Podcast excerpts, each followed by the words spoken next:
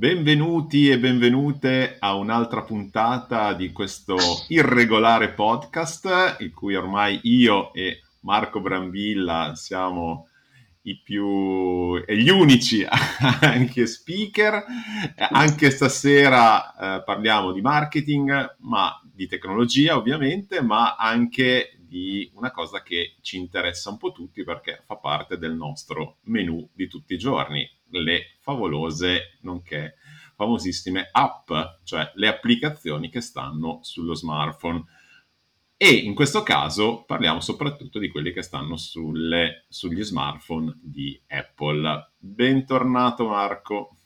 Grazie, grazie mille. Marco, Quindi...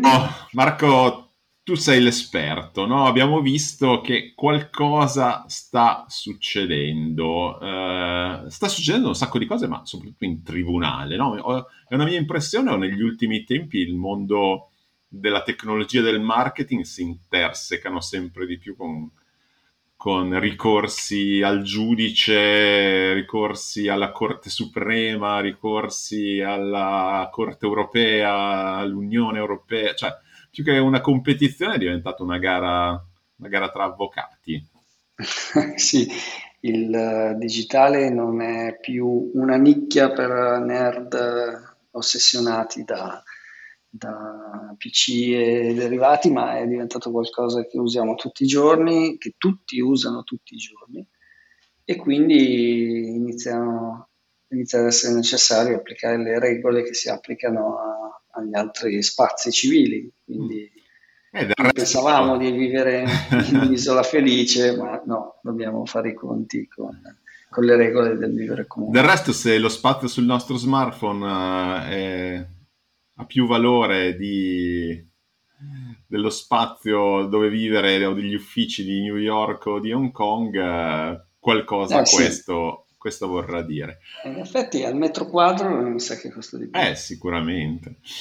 Senti, facciamo un passo indietro, ok? Eh, ma questi app store, mh, mm, adesso ci sembrano la normalità, no? Ok, eh, ci sono l'app store, c'è quello di Google, c'è quello di, di Apple, ma prima qualcuno ci aveva provato, cioè io non ricordo altre cose, invece magari c'erano, ma nessuno si rifilava. Com'era la storia?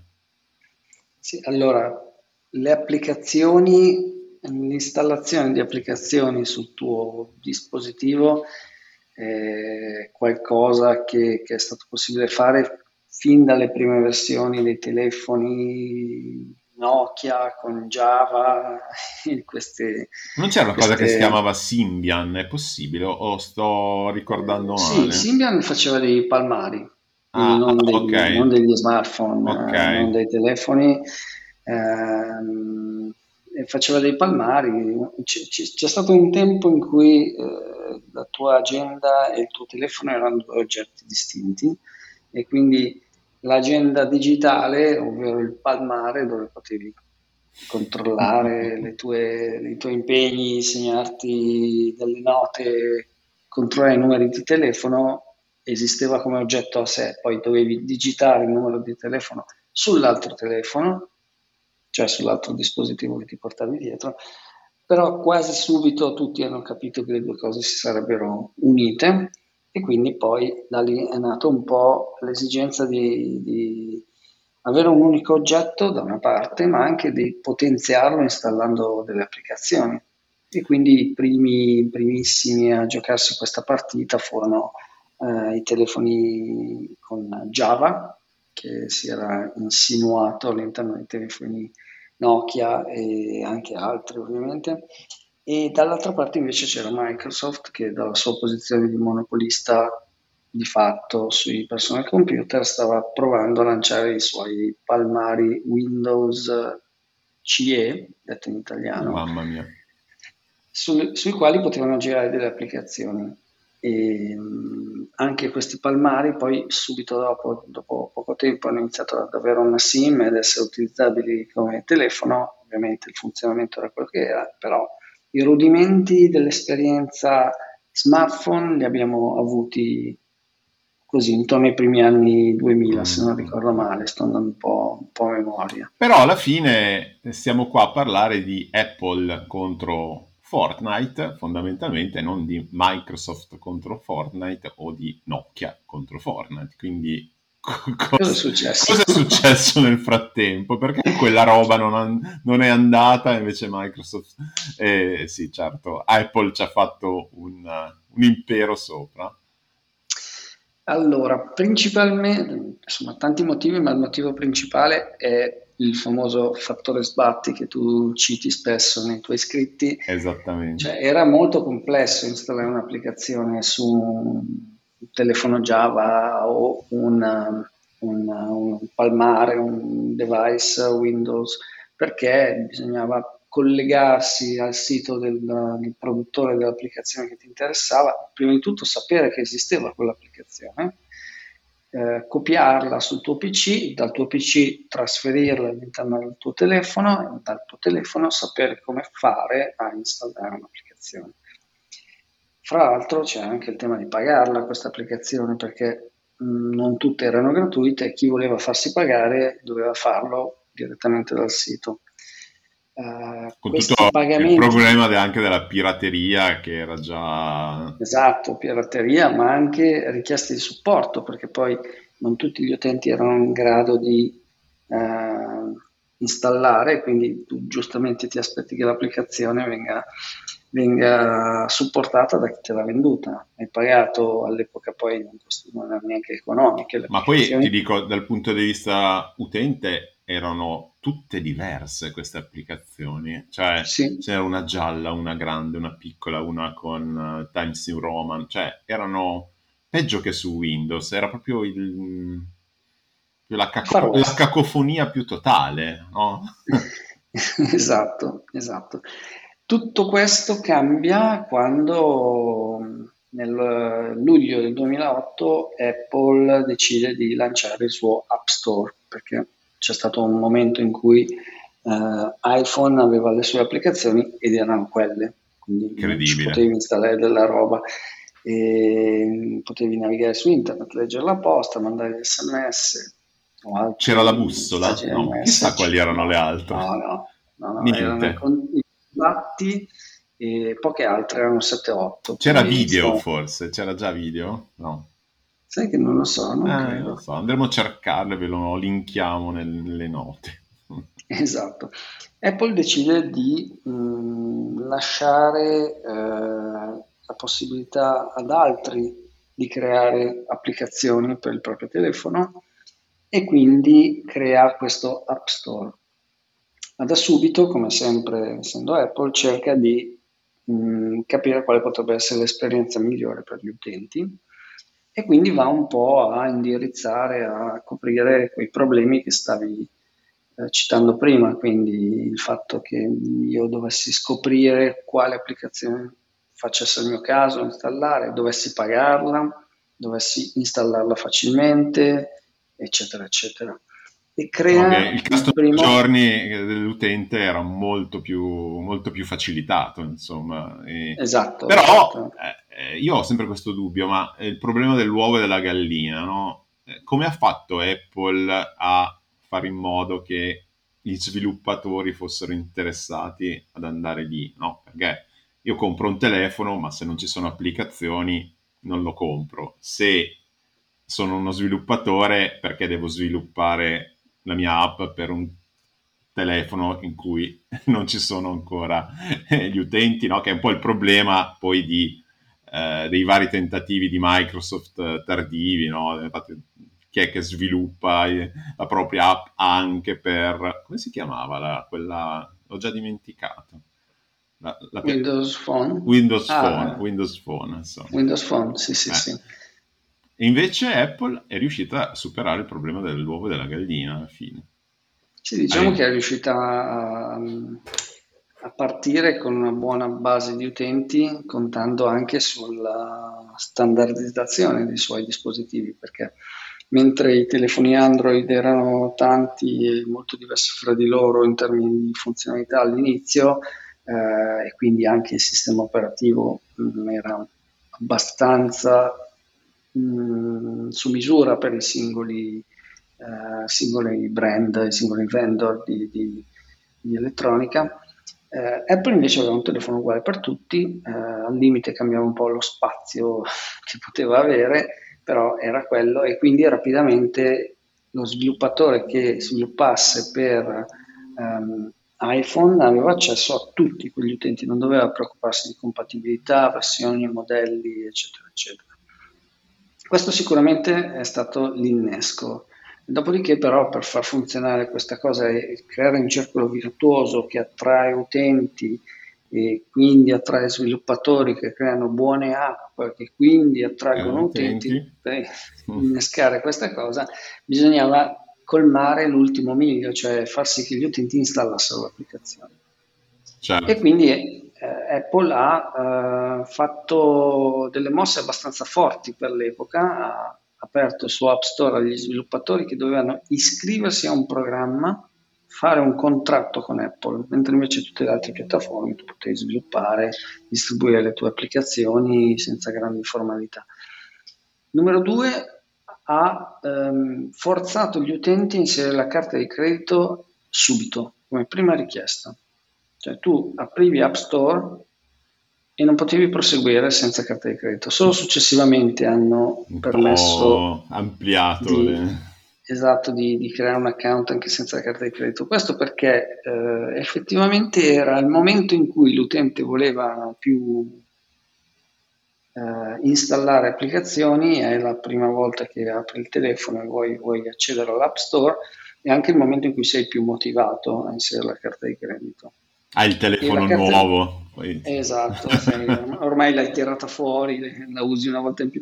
E quindi questa cosa ha fatto sì che Apple avesse da subito un sacco di utenti con il numero di carta diciamo, registrato on file pronto a intervenire nel momento in cui ci fosse un pagamento da fare. Quindi anche se tu durante la tua vita non avessi mai voluto installare applicazioni a pagamento, ma solo gratuite, comunque dovevi inserire il numero di carta di credito.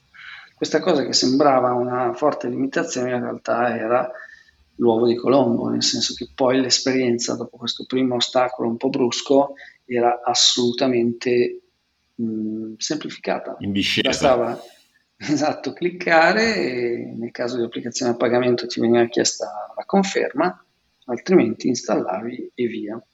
Quindi ha creato quello che si chiama un ecosistema integrato verticalmente, no? un po' come descritto nel libro Mobile Marketing eh, Gianluca Diegoli e Marco Brambilla. Mi sembra di conoscerlo, so ve, lo, ve, lo, consigliamo, sì sì, okay. l'ho letto, sì sì sì.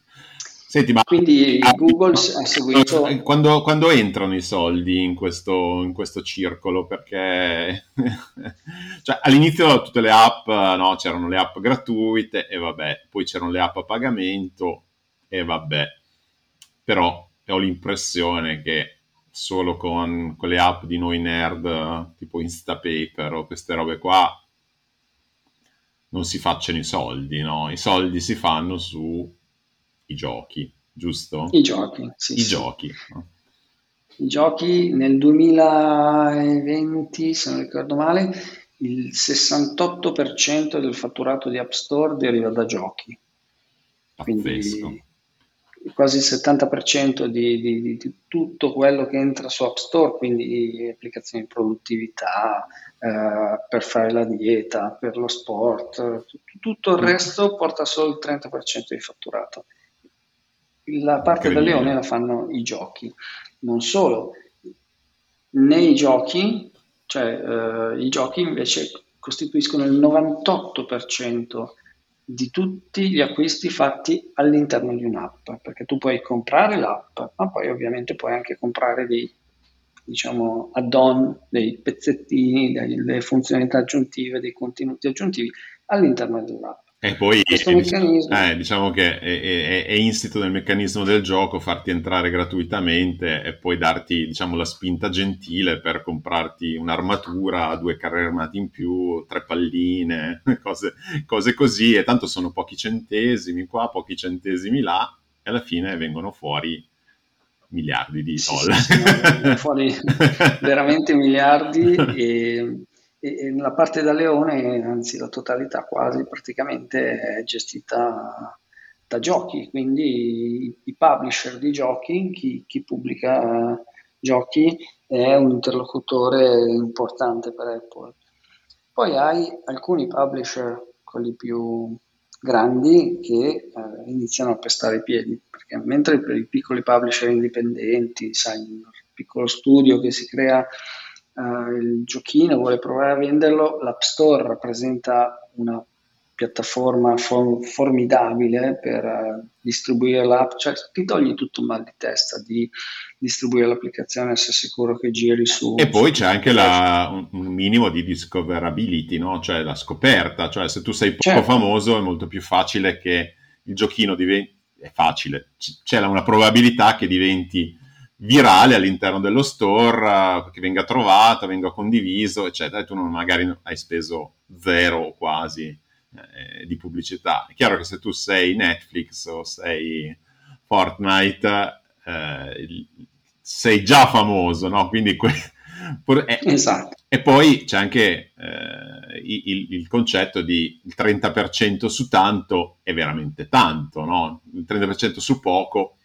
Vabbè, è sempre un 30%, però in valore assoluto diciamo è, è molto meno. Esatto, esatto, i soldi di gioco sono molti di più. Tra l'altro hai ragione, mi sono dimenticato di citare che l'altra decisione che Apple ha preso subito dall'inizio è stata quella di quantificare nel 30% il, del transato il, il, fee che dovevano pagare gli sviluppatori per poter uh, quando ci sono, quando ci sono queste cifre tonde io già mi insospettisco, perché non il 27,92? Quello poteva, fosse stato il 27,92 sembrava quasi calcolato, eh, abbiamo i costi, abbiamo la gente, abbiamo, dobbiamo...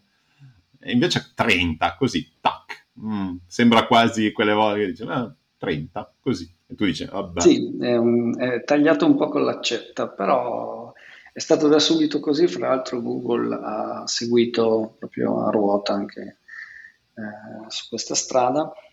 E, e, quindi tutti gli sviluppatori quando mh, vendono qualcosa, non quando l'app è gratuita, quando l'app è gratuita mh, tutto, tutta, tutto l'App Store è gratuito per lo sviluppatore, ma quando vendono qualcosa sono costretti a retrocedere, anzi Apple li trattiene proprio, il 30%, che è tanto, ma se pensi a tutti i mal di testa, lato pagamenti, lato distribuzione, richieste di supporto, farsi conoscere nello store, è diciamo tanto ma non tantissimo. Cioè, può, può starci, visto che comunque no, come, eh, come ti dicevo qualche volta, no, eh, l'App Store è un internet che funziona diversamente. No? Su, sul web io compro il mio dominio, mi compro lo spazio, poi se ci faccio soldi o no, saranno pure affari miei, no? Invece lì io tutto gratis, però appena comincio a, a, guadagnare qualcosa arriva il 30% no? di, di, di fee, che cioè, pensavo è comunque una fee da distributori, no? nel senso che chiunque vende qualcos'altro il 15-20% se lo tiene sempre per sé, no? Magari il 30 comincia a diventare una cifra un po', un po rilevante, parlo di, di, Amazon, parlo di, di Booking, parlo di altri marketplace o sistemi, diciamo, di, a, a, due mercati, a, a, due lati, insomma, come, come si chiamano in, in, economia. Sì, e Apple, incluso nel prezzo, in teoria eh, garantisce anche sulla qualità di quello che viene distribuito in App Store, quindi che non ci siano applicazioni eh, ingannevoli, che non ci siano applicazioni borderline e così via. Poi su questo processo di approvazione, come tutti i processi centralizzati, ci sono stati casi anche eclatanti di situazioni non tanto gestite o gestite male, però contando anche il volume di applicazioni presenti su App Store e considerando che ognuna per ogni aggiornamento è stata vista da un essere umano, capisci che c'è un una bella mole di lavoro. Cioè, mi stai dicendo che c'è qualcuno che prova a mano, le scarica, le apre tutte yes. le applicazioni. Te sei sicuro di questo? Sono sicuro di questo e non solo, esiste anche per le applicazioni più, diciamo, eh, grandi o comunque visibili, note, esiste anche qualcuno che ti telefona e ti spiega cosa c'è che non va. Quindi mm. è, è, proprio una, una situazione molto molto intermediata che lato utente ovviamente è una pacchia perché tu quando installi qualcosa sei sicuro che non sia spyware, che non abbia dentro sì, sì, che tutte cose che adesso diamo quasi per scontate ma che non, non lo sono, no? Tutti no. noi, cioè quelli più anziani si ricordano installare un, un, un exe no, su Windows e incrociare le dita, diciamo, boh, speriamo che, che vada tutto bene, no? Non sia un, un dialer. Eh, ecco, esatto, il famoso dialer no? che ti, ti, chiamava l'899 quando tu non guardavi e trovavi 500 euro di bolletta alla fine del mese. Vabbè, non, esatto. non, perché dobbiamo fare questi esempi che poi la gente si accorge che siamo, siamo anziani? Eh, facciamo i giovani, arriviamo ai giorni nostri. Eh, arriva il Cavaliere Bianco, arriva Fortnite che dice, boh, allora io vi sfido non sul mercato, ma davanti al giudice della California. Giusto? Esatto, è andata, c'è stata una, un tira e molla abbastanza spettacolare, nel senso che era anche un bel intrattenimento.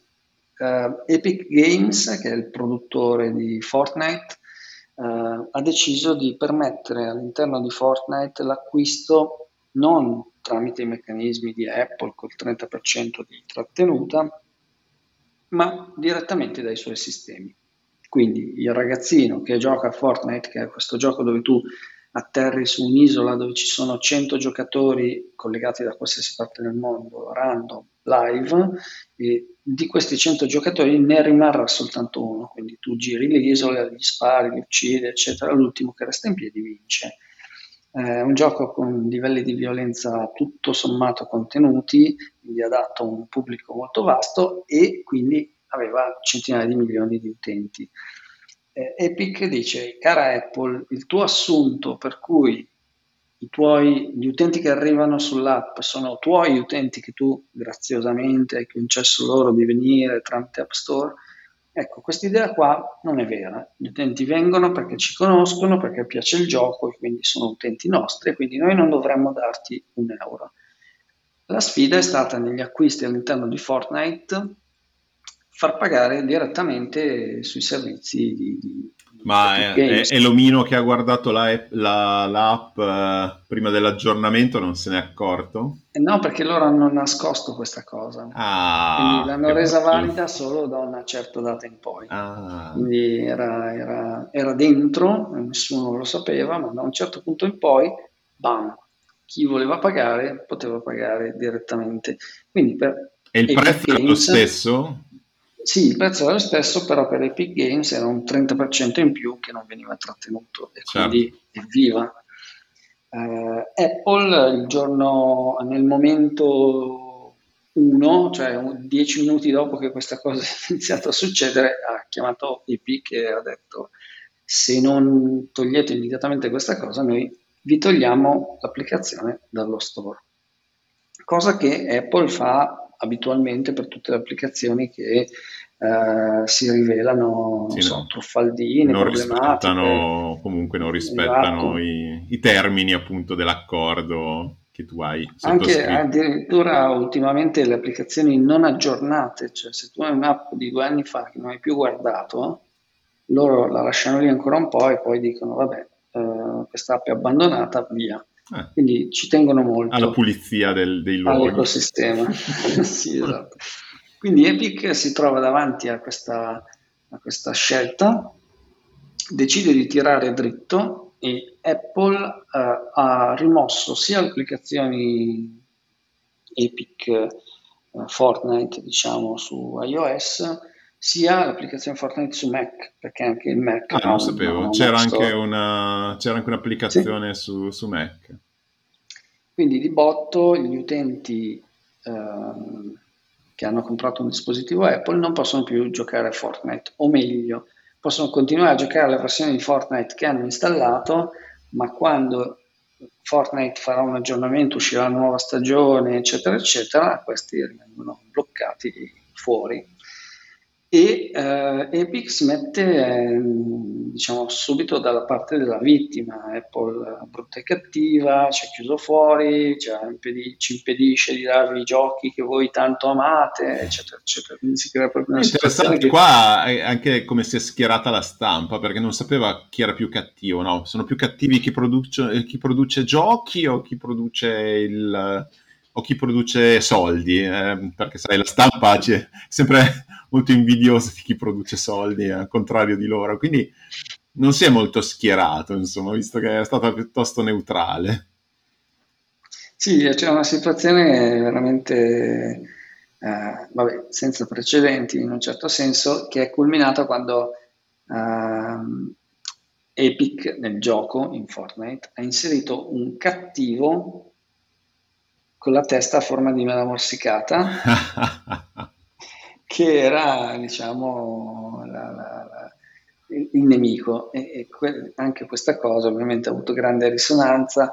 E, non, non, ha diciamo, adottato una linea morbida cercando di convincere Apple a tornare sui suoi passi e poi l'ha portata in tribunale.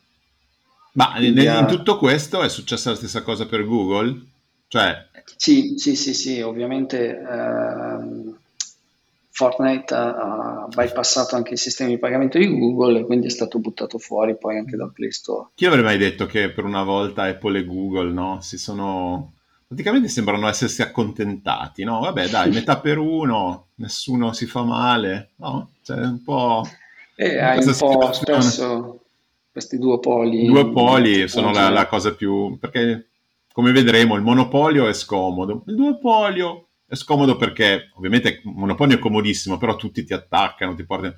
Duopolio, ma sì dai, si sta, si sta benino, nessuno, ti, fa, nessuno, si fa male, non è attaccabile, quindi... È super comodo, un, spesso torna negli ultimi anni Google e Facebook sull'advertising digitale, Microsoft e Google sulle suite di produttività per ufficio, Amazon e Microsoft per il cloud, cioè eh sì. hai sempre queste situazioni. Sempre due. due che si prendono il 70%, 80%, 90% del mercato. Dovremmo fare un, un paper con scritto la regola del 2 di internet, tutto converge a 2. e insomma, eh, si apre l'udienza e che cosa succede? L'udienza è stata interpretata in vari modi in realtà, cioè la, la decisione, no? Cioè, è stata... Sì, non, diciamo che non è andata come sperava Epic. Quindi, Beh, anche perché eh, molti dicevano che non sarebbe andata come sperava Epic. O sì, no? Eh, era, non era così. Come bookmaker, insomma, non, non davano Epic così favorito in questa, non era super favorito anche perché aveva firmato dei contratti dove accettava le condizioni, quindi mettere in discussione le condizioni successivamente la metteva in una posizione un po' di debolezza. Eh, però giustamente aveva una, una, un caso da portare in tribunale che era il monopolio di Apple sulla distribuzione delle applicazioni. Insomma, io ho letto un po' anch'io un po' la sentenza e cioè, già mi ero commosso vedendo un giudice capire o disquisire di cos'è un mercato, se, eh, perché era quello, no? il concetto fondamentale girava attorno a che cos'è un mercato, no? adesso eh, perfino eh, veniva, ci mancava solo che Kotler venisse portato a testimoniare in tribunale, poi il marketing eh, diventava, diventava legge. E insomma, il mercato è l'insieme dei produttori e dei consumatori di una determinata cosa, ma quella determinata cosa che cos'è? È, è, è un sistema operativo, è un insieme dei giochi, è l'insieme dei giochi sul sistema operativo, è l'insieme dei giochi sul telefonino, sullo smartphone e il giudice si è un po' si è dovuto spremere su questo, no? Sì. Sì, anch'io mi sono commosso nel vedere un giudice che, che, ha interpretato bene non solo il tema di definizione del mercato, ma anche gli aspetti tecnologici che stanno sotto, per cui alla fine ha eh, deciso che la questione girava intorno al mercato dei pagamenti eh, di giochi, mobile, di, di giochi, giochi mobile. mobile. e quindi eh, il suo giudizio si è limitato a quello e ha dichiarato Apple non monopolista. Perché Però fatto... c'erano anche delle altre console, come, cioè, come sì, o sì, era diciamo... Google che gli ha salvato ancora una volta essendo in due. Esatto, Google ma anche, anche i Sony con PlayStation o Nintendo con Switch. Ah, cioè certo. esistono le console che allargano enormemente questo mercato, quindi diciamo che eh, la, la, la, la, salvezza di Apple è stata essere grande non abbastanza per essere considerata monopolista, però sulla strada per, quindi nei, eh sì, è quale, comunque... il, la, iOS è stato considerato quasi una console, no? Quindi tu per essere su una console devi andare d'accordo con chi ha, prov- con chi ha creato quella console, no? non, hai, non, hai, il diritto di pubblicare qualcosa sulla PlayStation, no? in un certo senso, devi metterti d'accordo. Poi non so, io non, non sono esperto di regolamentazione nei, nei giochi, però è quest, questa analogia no? tra l'iPhone che è da una parte economicamente più una, una console che uno strumento, no? come ce lo immaginavamo noi dieci, dieci anni fa, dal punto di vista finanziario, è una, è una console che produce, eh, produce un, un, sacco di soldi. Quindi, sì, forse un po' console, un po' macchina fotografica. Eh sì, probabilmente sì. I due mercati. Comunque sì, non, non sono riusciti a dimostrare la, colpevolezza di Apple. In, Quindi Apple in... non è monopolista, a secondo il giudice, diciamo, e questa è stata la botta più grossa, no? Perché in realtà al di là della, della possibilità di linkare esternamente, che era un po', diciamo, il casus, casus belli, diciamo, no? Cioè quello tanto per far suscitare tutto il polverone, in realtà il eh, diciamo il punto era proprio quello di dimostrare che tu sei monopolista e quindi scardinare completamente il meccanismo del 30% e tutto il resto. E questo non è, non è riuscito fondamentalmente. No, eh, c'era anche molto altro in gioco perché oltre al 30% se tu non puoi più essere monopolista nella distribuzione vuol dire che devi permettere ad altri app store di installare applicazioni sul tuo telefono. Quindi mm. Facebook si facesse il suo App Store e distribuisce, o Amazon uh, creasse un App Store e potrebbe distribuire applicazioni su iOS ovviamente perdendo tutti quei controlli di cui parlavamo e complicando la vita degli utenti che poi si dovrebbero ricordare, ok, questo okay. l'avevo installato da questo App Store, mm. eccetera, eccetera. Quindi la decisione era attesa. Sì, da una parte avrebbe pure... Ansia anche. Eh, sì, dall'altra sì, sicuramente l'utente forse avrebbe avuto un po' più di libertà, ma l'utente medio probabilmente avrebbe avuto una diminuzione della, della qualità percepita de, dell'intero ecosistema, un, sarebbe stato un po' il cavallo di Troia di tutto il meccanismo no, dell'app, dell'app, sì, dell'app, Store fondamentalmente. E niente, il cavallo di Troia invece non ha, non ha funzionato. E, e, quindi cosa si è portata a casa Epic? E soprattutto quali sono i rischi di Apple uh, nei prossimi, Ma, nei prossimi eh, step, secondo te? I prossimi passaggi. Allora, mh, nel giudizio si è portato a casa che eh, diciamo, il giudice ha trovato Apple eh, colpevoli di comportamenti anticompetitivi quando si tratta di impedire che questi oggetti digitali, questi beni digitali che vengono comprati all'interno dell'app, eh, Apple impedisce che vengano comprati al di fuori dell'app anche, cioè tu non puoi eh, indirizzare eh, l'utente che vuole comprare, non so, film, vuole noleggiare un film, ehm, può, impedisce Apple che eh, questo utente trovi un pulsante con scritto compra questo film sul sito X e guardalo dentro l'applicazione. Mm, Quindi tu mm, non mm. puoi cliccare, che è il motivo per cui, ad esempio, su, sull'applicazione Kindle per iOS tu non puoi comprare i libri Kindle. Sì, sì, ma Devi... addirittura come Netflix no, l'applicazione non, fa, non ha nemmeno credo non abbia nemmeno il login, insomma, cioè tu devi andare sul sito a fare il login e l'applicazione serve solo per vedere, praticamente per vedere i film. Alla registrazione, sì, sì, sì, sì. il nuovo utente non può, non può no. sottoscrivere da lì. No. Eh, potrebbe farlo pagando il 30% ad Apple. Eh, ma si vede che eh, chi glielo fa esatto. fare probabilmente, no? Quel sì, Amazon che Netflix hanno deciso che non era il caso, quindi... però non possono nemmeno Amazon o Netflix inserire un pulsante che dice vai sul sito, fatti l'account e poi torna qui. Non possono farlo, un'applicazione del genere non verrebbe approvata. Ecco, questo è quello che il giudice ha giudicato anticompetitivo e quindi ha chiesto a, ad Apple di modificare questa regola e far sì che si possa dire all'utente puoi andare a trovare qui quello che non trovi nell'applicazione. Però il, il, fortino, eh, il fortino ha delle altre crepe, no? Un po' in... cioè sono già l'Unione Europea ovviamente è molto meno pro Apple di... anche solo per geografia idem eh, l'est asiatico, no? Quindi questo 30% ha un po' di crepe.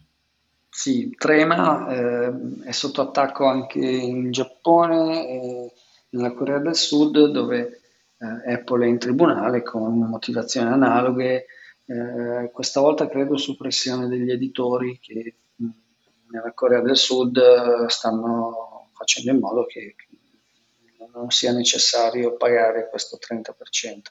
Diciamo che eh, il, quello che molto probabilmente succederà sarà che verranno sicuramente tolti questi limiti nel mandare le persone a comprare le cose fuori e poi tornare dentro e poi probabilmente Apple formalmente darà la possibilità di eh, gestire i pagamenti in applicazione usando altri sistemi di pagamento, ma eh, sfrutterà mh, mm, il fattore sbatti che dicevamo all'inizio a suo favore, per cui magari per pagare con PayPal eh, senza usare i sistemi di pagamento di Apple dovrai fare un giro più complicato. Sì, se, no, se non puoi impedirlo, rendilo complicato, insomma, no, quindi...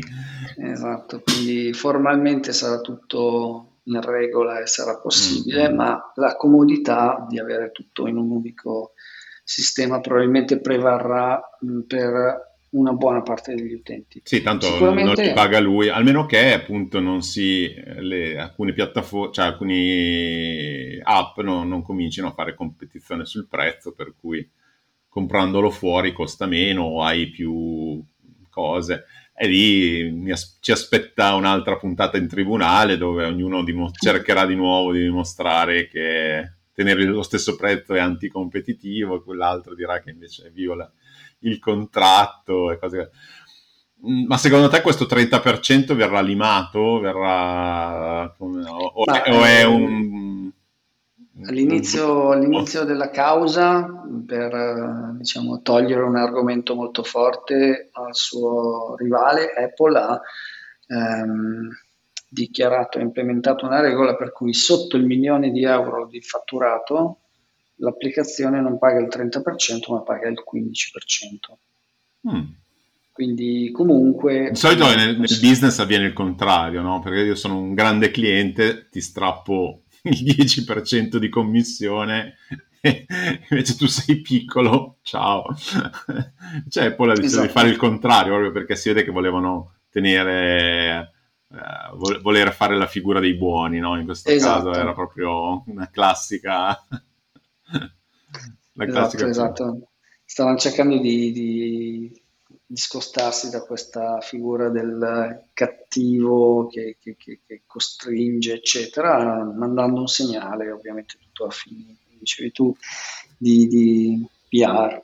Eh, credo che atterreremo da qualche parte molto vicina a quella che dicevo, dove sostanzialmente il 30% rimane ma viene reso più complicato um, pagare in altri modi. Può anche darsi che nel lungo periodo questa forma di pagamento cambi, quindi che le regole diventino un po' diverse, che magari ci sia un, so, un canone fisso che tutti devono pagare per stare su App Store e che il pagamento in app abbia so, 10%, 15%, non cioè lo so. che diventi un po' meno tranchante. Un modello diciamo. diverso, sì, sì, mm. sì, sì può, mm. può, può, darsi, però chi vivrà vedrà, anche perché presto ci sarà la, la diciamo, seconda parte, ovvero eh, Epic oh, contro Google. C'è la seconda stagione? Eh sì, Epic contro Google, dove Epic proverà a sostenere una cosa simile, eh, però molto indebolita dal fatto che già una volta è stata giudicata. C'è un precedente, una... insomma. Esatto. C'è un precedente. Senti, ma non ti fa un po' paura avere le app, il portafoglio, le fotografie, non lo so, cioè alla fine tutto sta convergendo verso due cose, eh, tra un po' anche la casa connessa, il, i soldi, la banca, tutto dentro un unico... Sì, sì, sì, sì. Eh, stiamo, però dall'altra parte stiamo eh, sacrificando questa... Diciamo che stiamo eh, portando a casa un sacco di semplificazioni, semplicità, velocità e il prezzo da pagare ovviamente è consolidamento, dare queste informazioni tutte in mano a dei grandi... Uh, delle grandi aziende. Infatti la prossima ondata saranno le applicazioni distribuite, ovvero non in mano a, singoli, a singole entità, ma distribuite che girano su reti fatte dai computer dei singoli utenti. Addirittura. Abbiamo già, eh, abbiamo già, degli esempi di questo molto in, in nuce eh, con eh, so, le applicazioni delle criptovalute, ah, certo. Ethereum e così via, dove hai dei piccoli programmi che non stanno da nessuna parte, stanno dappertutto e, e, gestiscono... e, non, sono, e, non sono rimuovibili diciamo dagli app store. Sì, questo, questo, dovrebbe essere una garanzia, infatti gran parte della lotta che vedrete sul mondo delle criptovalute passerà anche attraverso questa cosa, cioè la, la centralizzazione. Comunque eh, piace ai governi, no? perché consente di controllare anche il costo di controllare nel bene e nel male eh, certo. la popolazione. la polizia oggi ha un lavoro un po' facilitato quando ha in mano il telefono di qualcuno che ha commesso un crimine, eh sì. eh, perché tendenzialmente lì sopra ci sono un sacco di informazioni che altrimenti raccogliere avrebbe richiesto mesi, mesi, mesi di indagini. Quindi è sempre un po' pro e contro. Va bene Marco, sono 42 minuti. Wow, quando, come va il tempo, come quando ci si diverte, noi diamo appuntamento alle prossime puntate, chissà quando ci saranno, però rimanete sintonizzati e rimanete iscritti a questo podcast. Alle prossime puntate. Ciao! Grazie, ciao!